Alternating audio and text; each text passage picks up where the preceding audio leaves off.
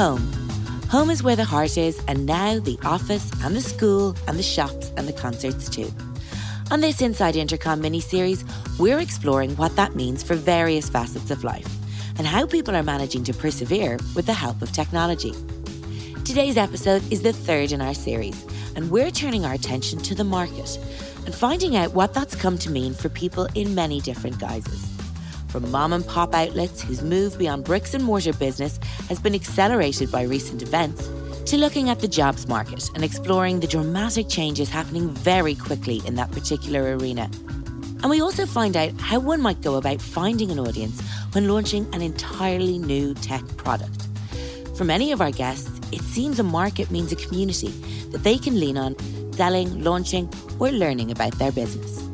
Today, we'll hear from Loren Padelford, General Manager of Shopify Plus, Rosie Gogan Keogh, Managing Director of Hen's Teeth, a Dublin based studio, gallery, and diner, Steli Efti, CEO of Close.com and a SaaS sales guru, Tyler Davis, CEO of LaunchNotes.io, on launching an entirely new product during lockdown, and Kyum Kim, co founder and head of US operations for Blind. As always, there's lots to cover, so let's dive in.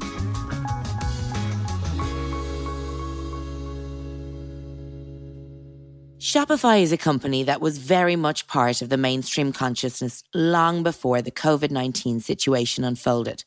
With over a million customers in 75 countries, it had long been the platform of choice for those looking to make the leap to selling online. But with main streets and high streets shuttered in towns across the globe, it's kind of daunting and worrying to imagine what's going on behind the scenes for the individual businesses at stake. If e commerce is a town, though, then Shopify would probably be Main Street. And they're now working with customers who might not have set up shop there for another decade or so at least. So, e commerce, which is our main business, uh, so we, we support retailers around the world. We have about a million customers in 175 countries. So, e commerce is obviously a hot topic right now. If you are not online, uh, getting online has become an imperative. If you are already online, ensuring that that channel is super strong and uh, robust enough to deal with increased demand is important. If you are both an omni channel retailer, figuring out how to buy online, pick up at curbside, pick up in store has become an important part of the, the equation.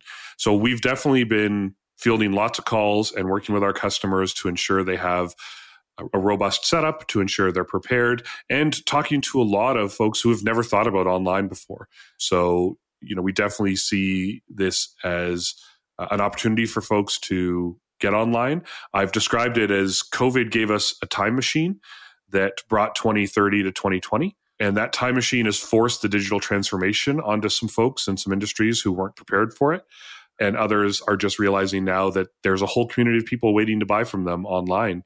So it's been an interesting transition. It's been a, an interesting few months as, as we've gone through this with our customers. Um, but we definitely see a lot of excitement around e-commerce and digital and you know folks transforming their businesses to allow people to shop from home.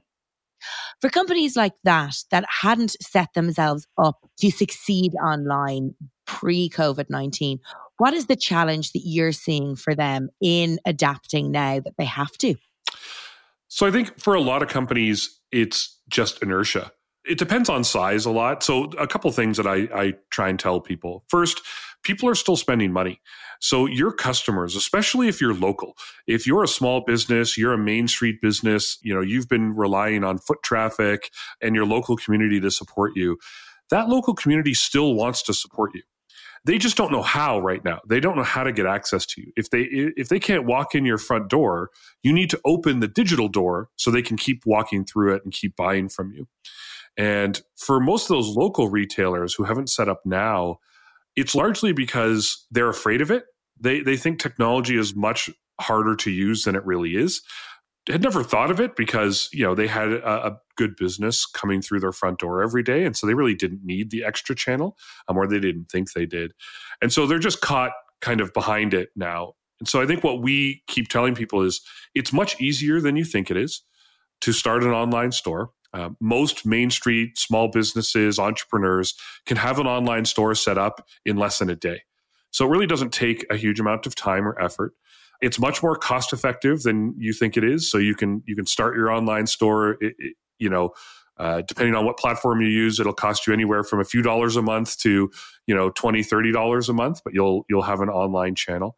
And you don't need to have any technical expertise. You don't need to be a software developer. You don't need to write code. These are very simple drag and drop platforms that are available to people. So I think there's a lot of misinformation about how hard it is to start an online store. People are nervous, they're not sure what to do. But I think what our advice is is twofold. One is your customers are out there and they're going to buy from somebody. And so if you don't give them the option to buy from you, they will find another option. And if we go back to some kind of, you know, norm normalcy in the future, those customers won't come back. They will continue to buy from who was there for them now. And so, because it's easy, because the barrier to entry to starting something is not very high, I, I highly encourage entrepreneurs around the world, small business owners, um, to just try, to just start. I think you'll find it's easier than you think. And then a few days from now, you'll be selling online and you can tell your customers that you're, you're back and open for business. And I think that's true whether you want to just sell online, whether you want to sell gift cards, whether you want to sell online, pick up in store. All these things are much easier than they probably ever were. And so there's really no reason why uh, a business of any size, but especially small businesses, shouldn't be getting online right now and re engaging their customers. Despite it all, it's encouraging and inspiring to hear about businesses facing the current crisis with such creativity and adaptability. There's something about Lauren's time travel analogy that really makes sense. How we shop and trade is culturally and socially relevant, especially in a time of change much like in the 1960 adaptation of H.G. Wells' The Time Machine, which used a retail shopfront to show the passage of time. It's now interesting to watch as traditional mom and pop stores or family run bars suddenly shift their focus and engage with their customers on an online portal rather than over a counter. There are really amazing examples of uh, the entrepreneurial spirit all over the world. I like to say that by definition, entrepreneurs are illogical because if you were logical, you wouldn't start a company. And so by by definition, entrepreneurs are ready for this kind of crazy environment because they think in a different way than most people. And so what we're seeing is people pivot their businesses and come up with brand new things they could be selling. We're watching offline things become online things. So, uh, you know, here where I live in Waterloo, which is just outside of Toronto, we've seen a bunch of the local breweries start delivery, like buy online, deliver to your house programs, um, which is amazing because like these are businesses that were dependent on beer stores and liquor stores before and now they're delivering their their products right to your house. We've seen a lot of restaurants small local restaurants um, you know start their own online stores and using their employees to deliver products to people. You know we've seen big pivots companies who were doing you know fashion pivoting to PPE and and helping support that cause, which is always really amazing to see. We we've seen very large companies who didn't have direct to consumer. So you know, a couple weeks ago we launched Heinz's like Heinz ketchup, their first ever direct to consumer play, and we did that with Lint, and we've done that with some other brands who have relied on department stores and grocery stores and things like that are now going direct to consumer. So I think we we see a lot of innovation. We see a lot of entrepreneurs of all scales and sizes trying new things and experimenting and uh, trying to figure out how to keep engaged in both the shop local, which is a huge trend, but also just engaging their customers in a way that maybe they haven't before. So it is it is really inspiring to watch, and and you know there's just countless examples of in every region around the world of uh, folks who are predominantly offline embracing online and realizing there's a whole new world there and a whole new group, of customers they can uh, they can interact with. One such company is Hen's Teeth in Dublin, who, having heavily invested recently in launching their new physical space, comprising a diner, wine bar, gallery, shop, and design studio, suddenly found themselves shuttering the shop. How would they adapt their business to what was unfolding? We spoke to Managing Director Rosie Gogan Keogh. Hen's Teeth is a is a brand that creates contemporary cultural experiences and moments in in food, art, and music.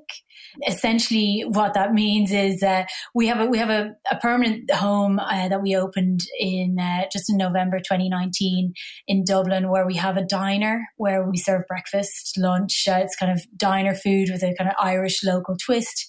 And um, then by night we we operate a wine bar out of it.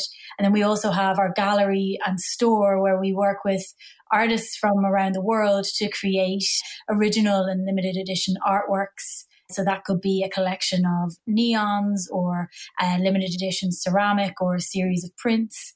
And then we also, in that space, have our creative studio where I suppose we take what we do across our gallery and store and diner uh, in creating those sort of cultural experiences. And we do that work with brands. Brilliant. So that's us, us in a nutshell. Brilliant. That's a really lovely summation, actually. Before now, though, online sales, like how you're describing the business there, online sales were only a minor part of what you did. Now, though, they're kind of at the core of it. So, how have you adapted the rest of your offerings to suit what is happening right now? Yeah, so going back to the very, very start of Hen's Teeth, when the brand was first created in 2015, it was a website and several exhibitions were held over each year. But it wasn't until 2017 that we had our first bricks and mortar store, which when we got that first bricks and mortar store, I suppose maybe because the, that was located in a really kind of busy city center space, the focus possibly became less on the online store, which had been the core of our business and was more reliant on that kind of busy footfall, which we had, which was really consistent and that, that kind of kept the brand building.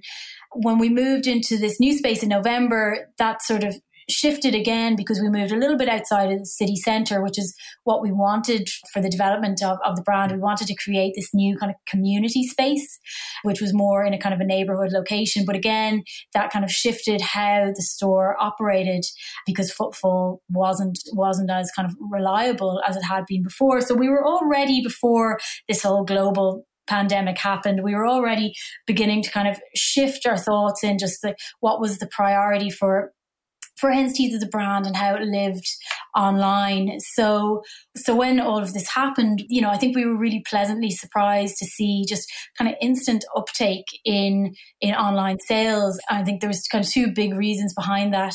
In early March, we just had big launch of an exhibition in Dover Street Market in London. Uh, that was a Honey Dijon and Marina Esmeralda series of neons. So off the back of that, we had a huge kind of global press and lots of kind of attention on Instagram and stuff like that. So people were suddenly, I think there was a big growth in awareness about about what we did.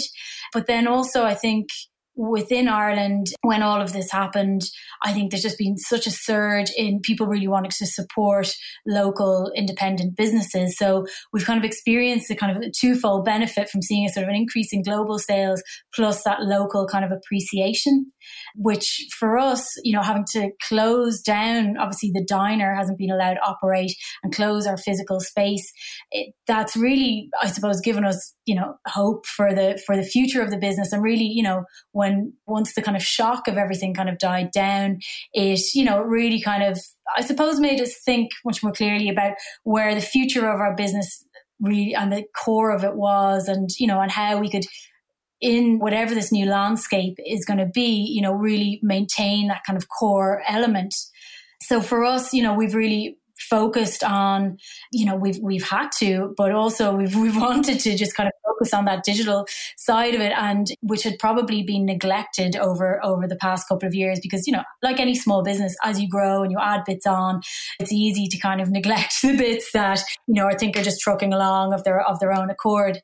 Yeah, and I think Rosie, to be fair to you, if your aim, as you say, was to build more of a community, the default isn't that that community would be online. Well, exactly. But actually, I think this has made us re- remember that a huge part of it is online. And, you know, exactly. our focus has always been, you know, we pride ourselves in being, you know, a business that's distinctly Irish and based in Dublin, but we have a global outlook and, you know, we really see our offering as, as international. You know, the artists we work with are from across the globe. So our customer base is is international as well. And that's that's something that we are kind of, you know, just glad of in, in these times that we can that we can really kind of build on that and kind of focus again on that core offering. It's great though that you had those early days to fall back on that understanding of online trade and how a company can thrive in that environment because you you guys I suppose create experiences rather than just selling stuff. Not that there's anything wrong with selling stuff, but what is the biggest challenge in trying to recreate that experience online? Yeah, so I mean, one project that we just re- released last week was our spring summer hen's teeth clothing collection. So that would have been something ordinarily we would have launched it with a big party in our space and had lots of people down who would, you know, join us for a drink and buy some merch. Obviously, that couldn't happen. So, but we didn't want to see this kind of season not happen. So, what we did was our designer Mel Keane, who's based in, who's actually based in Lisbon at the moment, and our head of production Noel Feeney, who's been spending lockdown with his parents out in the west of Ireland. They worked collaboratively just on a concept of how we could best present this online so what Noel did was he went and he recorded lots of beautiful imagery, filmed lots of beautiful imagery uh, on the west coast of Ireland, capturing kind of really iconic, kind of summery feeling elements of nature. So there was like yellow gorse and the crashing waves and all these kind of beautiful bits. And then he's lucky he was in the west of Ireland. very beautiful backdrop to create yeah. Um, and so then they they laid Mel's t-shirt designs, bag designs over these like really, really beautiful backdrops, I suppose, uh, which created this lovely, kind of very vibrant Instagram content, which has done really, really well. So that was a kind of actually a lovely way of creating something that maybe we wouldn't have put in as much time or, you know, or, or focus into if we were just going, okay, well, we'll launch this t-shirt collection and then launch it with a party. So this was actually, I think, an example of something that's worked really, really well for us. We were also kind of planning a a big exhibition with a London. Well, she's not based in London anymore. He's based in Sweden, but Mason London is, is his illustrator's name.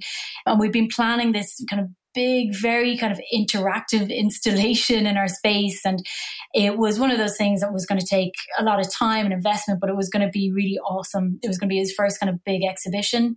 But as we sort of looked at, you know, how things are unfolding and we realized that we couldn't really guarantee that in three months' time we'd be able to put something like this on and, you know, and hmm. really justify the investment that it would take to build it so we've we've decided we're going to launch that digitally instead. And actually, you know, for somebody like Mason, his his illustrations are so intricate and he creates these beautiful worlds. I think actually challenging him with creating something for this digital world where his work really lives and breathes anyway i think is is going to actually do equally well for this for this collection that he's he's going to launch so yeah i mean it just it does it makes you become a bit more creative but you know, mm. thankfully we work with really talented, creative people, and and this time is you know has given us time to actually come up with ideas. Which you know when you're running running a diner and a gallery and store and, and a studio, you you often don't find find as much time as you would like. Embracing the focus that can sometimes be afforded by remote working and the creativity that can bubble to the top during adversity sure seems to be serving Rosie and her team well.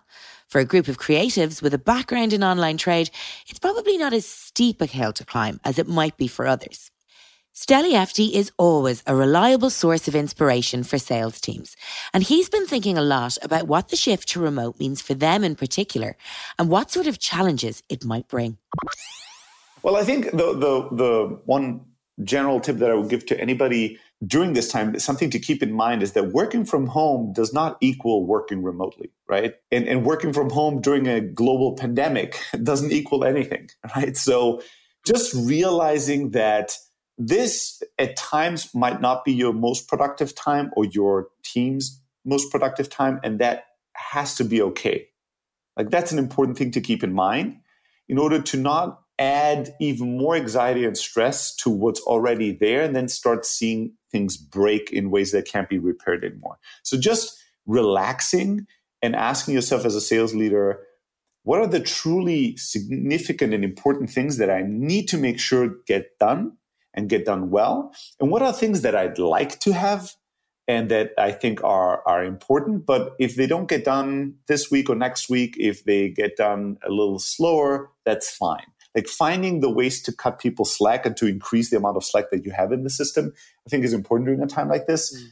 When it comes to more, you know, specific, how do I manage people when they're not physically in the same space? Especially many sales teams, they really feed off each other's energy. The sales floor is a real like high energy environment that stimulates certain behavior and inspires certain behavior. So you take that away, and a lot of sales leaders and managers we feel a little lost on like how to replicate that remotely. I would say you just do it one step at a time. Number one, over communicate. So, you know, try to do maybe three check-ins, like, and they can be short ones, five minute, 10 minute in the morning, in the middle of the day, at the end of the day, where you do a Zoom call, audio, video, and always push people to share audio video no matter how chaotic their background is mm. right um, this is not like a beauty kind of uh, a beauty contest but it's about seeing each other to just again increase the kind of social connectivity of the interaction and doing quick check-ins in the morning stand up hey what is the one thing everybody wants to get done what are the challenges that you foresee for the next couple of hours as you're trying to do work then let everybody go back to work, do their thing, and then maybe in the middle of the day you take a snack or you have a virtual coffee and you go, how did the day go? And it's important as a leader to, in this time, to go first. And if you want people to be open if they're having a difficult time, then you need to be open and share once in a while. Hey, you know, girls and guys, the last couple of hours, I didn't get anything done I wanted to get done. Mm. It really just sucked. I had the babies crying. I had the, you know, my parents calling me. They're having a, you know, nervous breakdown and I try to finish this one thing and I really struggle with it. That's behind me now, though. I'm going to have this coffee with you. You're going to inspire me. And then I'm going to get these two important things done today, no matter what. Right. And like sharing it that openly will inspire others to also feel comfortable sharing when they're having struggles or when they're uh, encountering difficulties without making excuses. Right. Because that's the way you shared it. And that's going to allow people to kind of decompress and, and, and take off the pressure and also keep each other accountable and inspire each other right? Or it could be that you just had a difficult sales call or if you had a really good little success sharing that. And then at the end of the day you do another quick five minute call again video and audio. This is overkill for a developer that is listening to us or an engineering team that's listening to us that's like i don't need to do three video calls a day. Is this person nuts? And they're absolutely right. For lots of people, this is not ideal, but I think for sales team, this is the right format. And then at the end of the day, you check in and you go, hey, what happened today? And what is my plan for tomorrow? And everybody shares that. And if you do that, and if you do it openly and with high energy, you don't have to micromanage people. It's going to be kind of a, through the transparency, there's going to be self enforcing and through that having at least three quick checkpoints a day where you see each other, you see the team, it's going to be more inspirational and kind of more energy inducing for a sales team than for many other teams. So if you just read the generic how to work and collaborate remotely advice, a lot of times it doesn't heavily weigh on the social aspect of things, but it's also because most of that advice is just not written for sales teams and salespeople. That makes a lot of sense. And Steli, before I let you go, like it is a time of extraordinary change. Are there any trends that you're seeing emerge that you think will become part of our business life in the future or any kind of changes that you've made that you'd like to retain? It's a very good question. Yeah, I do think that a lot of things will change and stay with us for, for longer than we all anticipate. Many things I suspect, will, many dominoes will still fall in ways that are going to be unexpected for all of us in all kinds of ways over the next six to 12 months. But I do think that this event, if you like it or not, I do think this event is is pushing technology and technology adoption even faster and even further throughout the world, right? I think that this event is probably going to slow down travel for longer than we all anticipate. Not that there's not going to be any travel, but there's going to be less travel, less massive events with lots of people. So if your business was relying heavily on conferences, big conventions, I would not assume that these are all going to come back in a couple of months and resume to normal. So I think adapting to technology, adapting to more remote and more online collaboration for all its pros, I know there's many cons, but I do think that these things are going to stay and push further than they have in the past for sure. those are those are some some big things that I would say. And so figuring out how to not just work in an environment that's called work or office, figuring out how to get more resilient as an organization, be able to change and adapt more. As I assume that over the next two, three years, maybe there's going to be more kind of unexpected change and faster pace change than we're used to. I think those those are things that that need to be kept in mind. One thing that we uh, repeat consistently within the company that I think is a good quote to keep at the top of your mind during these times is that it's not the strongest that survive, especially not in uncertain times. It's the most adaptable that do. So it's not about being huge, big, and resource rich during times like these. It's about who can change the fastest, who can adapt the fastest. I think that's good advice for individuals, for families, as well as for businesses. Just before we continue with today's episode, I wanted to let you know that episode 2 of Off Script, our new series of candid conversations with Intercom, all about the extraordinary AI driven transformation we're currently experiencing, is out now on YouTube. Here's a teaser featuring our Chief Product Officer, Paul Adams, discussing AI first customer service. The best place for me to start is that technology only moves in one direction. Once you go through these like before after moments, you never go back. AI has clearly already shown us that it can help in transformational ways. It has given us a new way to do customer service, and that new way is AI first. The business that provides incredible customer service is the business that will win. And the earlier that people lean into this completely new mindset, the earlier they can deliver this incredible holy grail type customer experience, it's a huge opportunity for businesses to literally change how people think about them. It's just a matter of time. That's all to come on episode 2 of Off Script. You can watch it on Intercom's YouTube channel right now, and we'll bring you audio versions of the episodes right here. Now, back to today's episode. Adaptability and collaboration are hugely important attributes for any team at the moment. One group who've had to learn this particularly quickly are launchnotes.io, who are launching their business in the midst of a global pandemic. So where do you even start? As Tyler tells us, they've been greatly supported by the industry community that he and his co-founders had become part of at Statuspage and Atlassian. I would say one thing that that has been very surprising and and amazing is is the amazing support and generosity that we've received from the community and just the the industry at large. I mm-hmm. I want to believe that that's something that has been going on regardless, but it's been great for us because it has helped us get in front of more people. It's helped us get more of the kind of processes and tools that we need set up more affordably so that uh, for a small business. And so that's been amazing just thinking about that and, and realizing how this community is kind of come together around this climate, we realized that we wanted to actually launch with a free tier. And so that's one of the biggest changes that we've made to our plan is that we're we have a free tier that's available for, you know, it's it's definitely kind of targeted for smaller teams and, and up and coming yeah. businesses, but it's it's available to anybody and it will be available for forever and so that's that's the the one thing. The other aspect of of this is that we have accelerated the timeline for for our release. I think we were um, going to push it out to the next month or so, but just given you know obviously we're home and and focused more on this, I think it was we decided to push it up to be quicker. Yeah, it's really interesting to me, Tyler, that you A, brought forward your timing and B, have actually made it more widely accessible to a greater group of people. Can you tell me a little bit about your reasoning for that?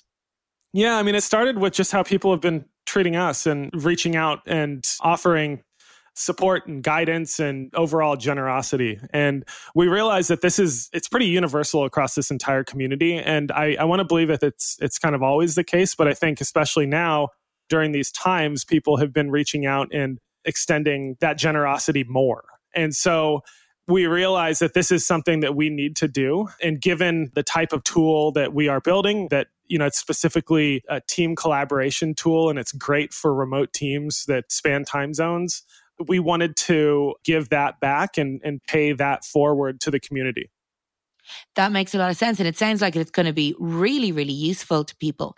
Speaking about that community, how have people within it responded to what you guys are putting out there? We have had just overwhelmingly positive feedback with everybody that we've talked to. Um, we've got a, a very, very loyal private beta group that has been helping us polish off our initial offering, and, and they have been just been fantastic. We've been getting a ton of interest for our private beta signups. And so uh, everybody that has seen the product has been getting into it and starting to use it. And so that's that's super exciting. I guess it's exciting for people to to see someone actually go ahead and launch at the moment because, you know, outside of our industry, there's probably a tendency to put things on pause a little bit. So it is, it's encouraging, if nothing else, to see companies like yours launch, to see companies continue to onboard people and to continue to see glimmers of growth across the industry where it's not necessarily something that you're seeing in the news or in other places. Are there parts of this experience of, of launching your company in the here and now that you think you'll retain as part of your business going forward outside of, say, for example, just the acceleration of working remote or even actually having that that free tier? I would say the biggest thing for us is probably don't take anything for granted. It's mm-hmm. it's so easy, especially in in Silicon Valley, to get used to things like big, huge, beautiful offices, stock kitchens, all the amazing perks of you know the software industry. As the saying goes, you never truly know what you have until it's gone. And I think that's something that our team will definitely carry forward. I think we're extremely lucky to be in the position that we're in, and we shouldn't ever take that for granted now or in the future. The other thing is, you know, I think as a startup, any startup is hopefully being scrappy and, and trying to make a lot out of a little. I think given the times and given the challenge that we have now, we've we've kind of learned how to kind of to amplify that. And so I think I think that's something that we will also carry over. Not taking things for granted and learning to be scrappy is certainly advice that we can all take forward with us. What if you're the one being taken for granted? The sudden shift in economic circumstances and terrifying uncertainty that recent times have brought is bound to impact employment, job security, and satisfaction. It's likely we'll see a change in dynamics between companies and their employees, for a while at least. One company with a unique vantage point on this change is Blind, who offer an anonymous platform for employees to discuss their workplaces. We spoke to CEO Kyum Kim. What Blind basically is, is it's an anonymous community of verified professionals, and we have over 3.5 million users worldwide. And we give the users ability to verify with their work email, and we provide channels where they can communicate with their coworkers privately or publicly with professionals from other companies. And we do have a huge presence in the tech industry in the US. So we have about 70,000 verified employees at Microsoft using our platform, about 60,000 at Amazon, 21,000 at Facebook, 26,000 at Google, and so forth. Mm-hmm. And it's mainly used to um, talk about work. So there's not a lot of platforms where you can be candid about talking about work. And we're one of them. And people use our platform to share advice, share information on job search within their company.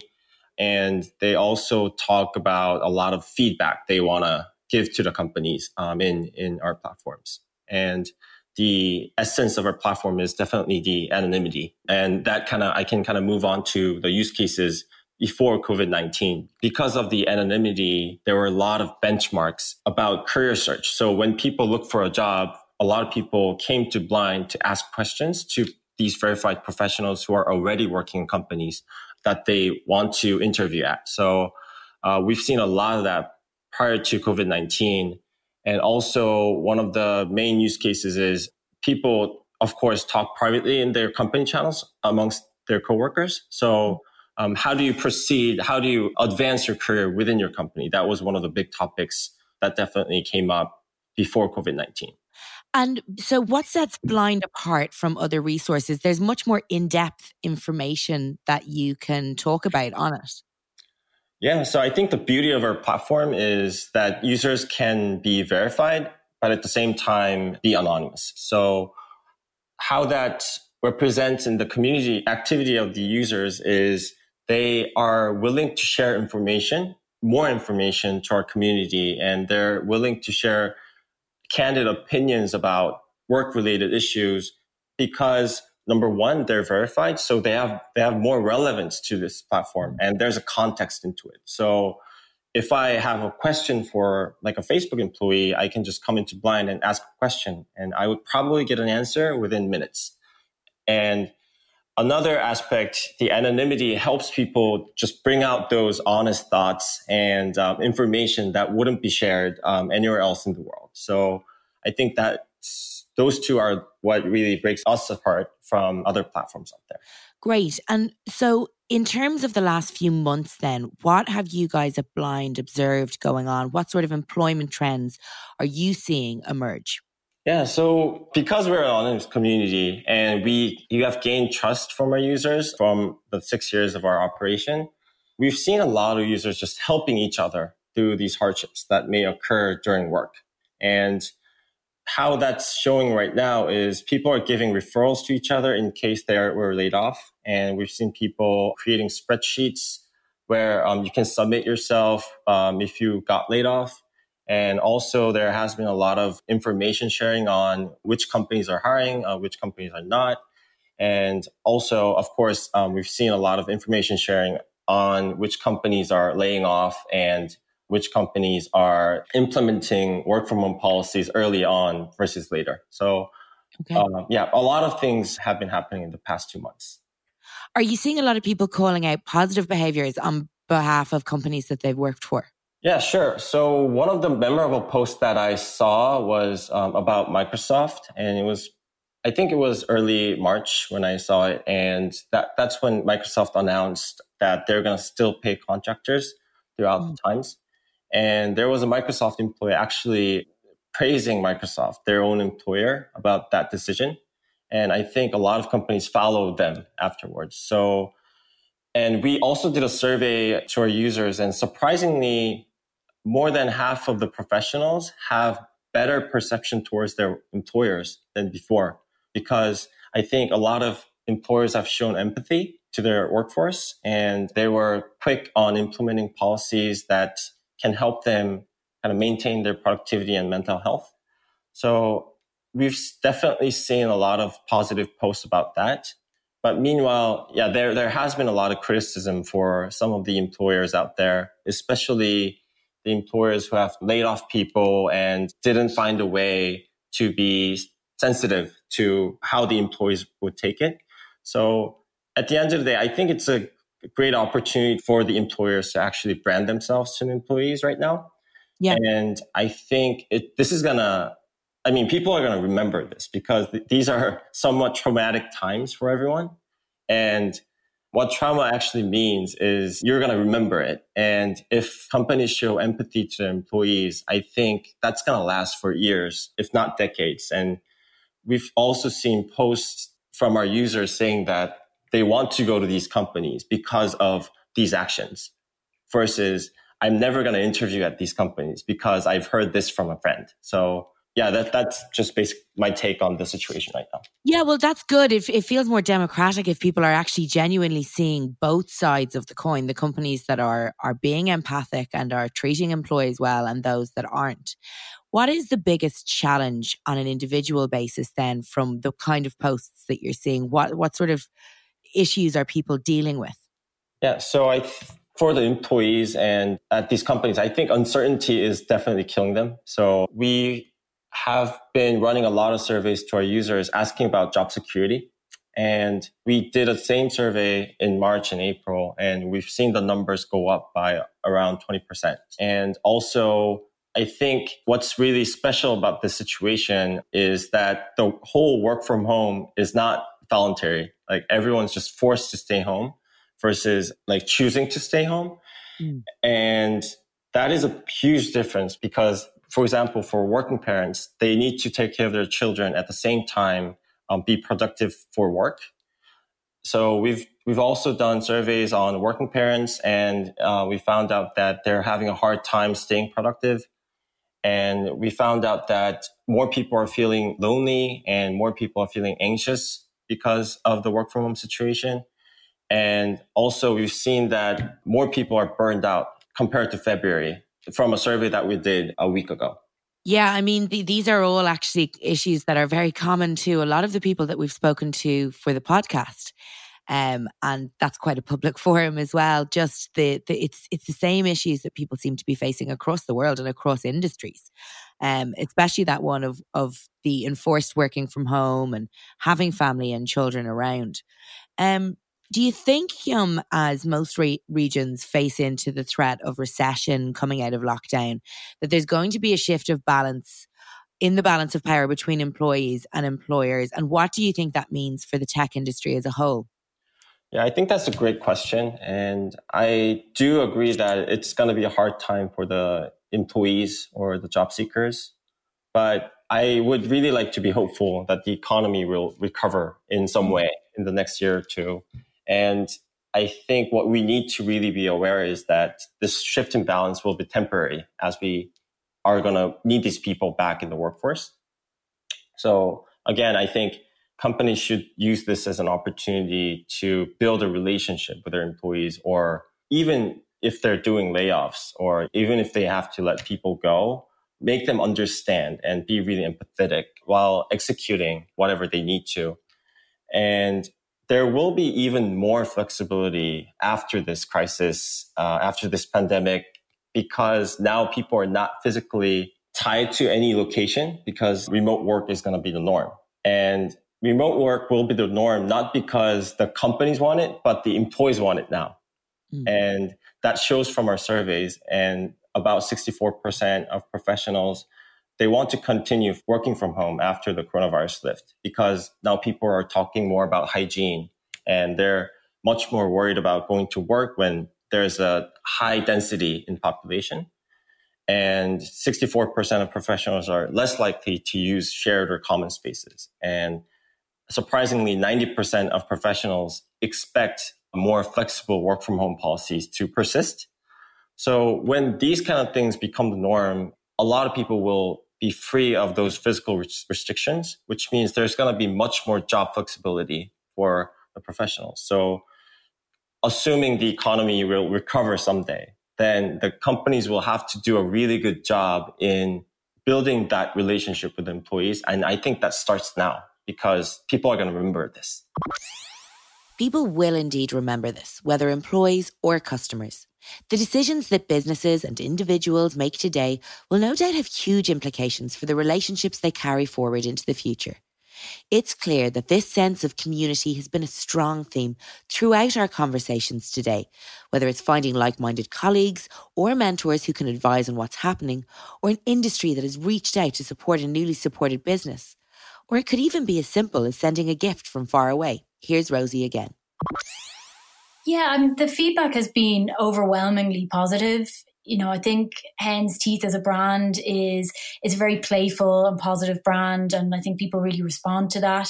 Particularly right now, where you know it's such an uncertain time, and people need a little moment of joy in their lives. So, if you know, if we can do that with, say, one, you know, the t-shirt range that was very much, you know, kind of acknowledging the kind of strangeness of isolation, but also trying to kind of play on nostalgic memories of, of having fun in the sun and things like that. Mm-hmm. You know, if we can bring a moment of joy to people, then that's that's amazing. So yeah, by and large, feedback has been really positive. We've been able to, you know, help people keep in touch with friends and family by, you know, delivering them small gifts so people can let each other know that they're thinking about each other. And you know and that's been coming from irish expats who live around the world who want to treat their their siblings or their parents uh, who are you know in ireland and vice versa. Lockdown is teaching people how vibrant and local an online community can be. While e commerce opens doors to a global audience, it can also help people find the businesses and services that they need right on their doorstep even if the doors above that step need to stay closed for the foreseeable. Yeah, this crisis has strangely brought local communities together now that we're uh, socially distanced and in isolation far more than it, we were before this. And what that means is that we all care a lot about our friends and family and the local communities we live in because we live here. And so we're watching the restaurants we loved or the stores that we love to go to struggle. And we're realizing, wait, I don't have to buy from these faceless marketplaces that only care about themselves. I can buy from, and I want to buy from my local community. And so I think the challenge is a lot of the local retailers weren't ready. And so I go out and try and find that web store to buy from, and it doesn't exist. And you know, I still need to buy the product, so I go looking for the next available option. But I always start local, and uh, I think you know we recently released a product that helped that um, when we released the shop app, finding local stores. And I think like it's such a huge movement that I don't think it's going to go away. I really believe that that shop local is here to stay, and that's why we're we are spending so many resources trying to just get people to start online stores. Is you know we're all out there. We all want to spend the money on our local economy but it's it, you know it's challenging when a lot of the stores don't exist. Yeah that's a very good point but i guess that's where you guys come in. As you say it is it's a remarkable change that we're seeing in people kind of putting their attention towards local stores online. And long may that continue. But it is a time of a very challenging time and a time of extraordinary change. What other trends are you seeing emerge that you think are going to continue in the future and might, in fact, have a positive impact on e commerce? Yeah. I mean, I think there's a lot of stuff that's not going to go back to normal. I, I really, we, we encourage our own employees and everyone we talk to, there is no going back. We are now in a pre COVID and post COVID world. And so, what we're trying to figure out is what does shopping look like in the future? We hope you enjoyed episode three of Home, a special four part series on Inside Intercom that explores how folks are adapting in their approaches to health and wellness, socializing, business, and entertainment in our current circumstances. We'll be back next week with our final episode, which looks at entertainment. Make sure you don't miss out by subscribing now on iTunes, Spotify, or wherever you get your podcasts. We hope you'll join us.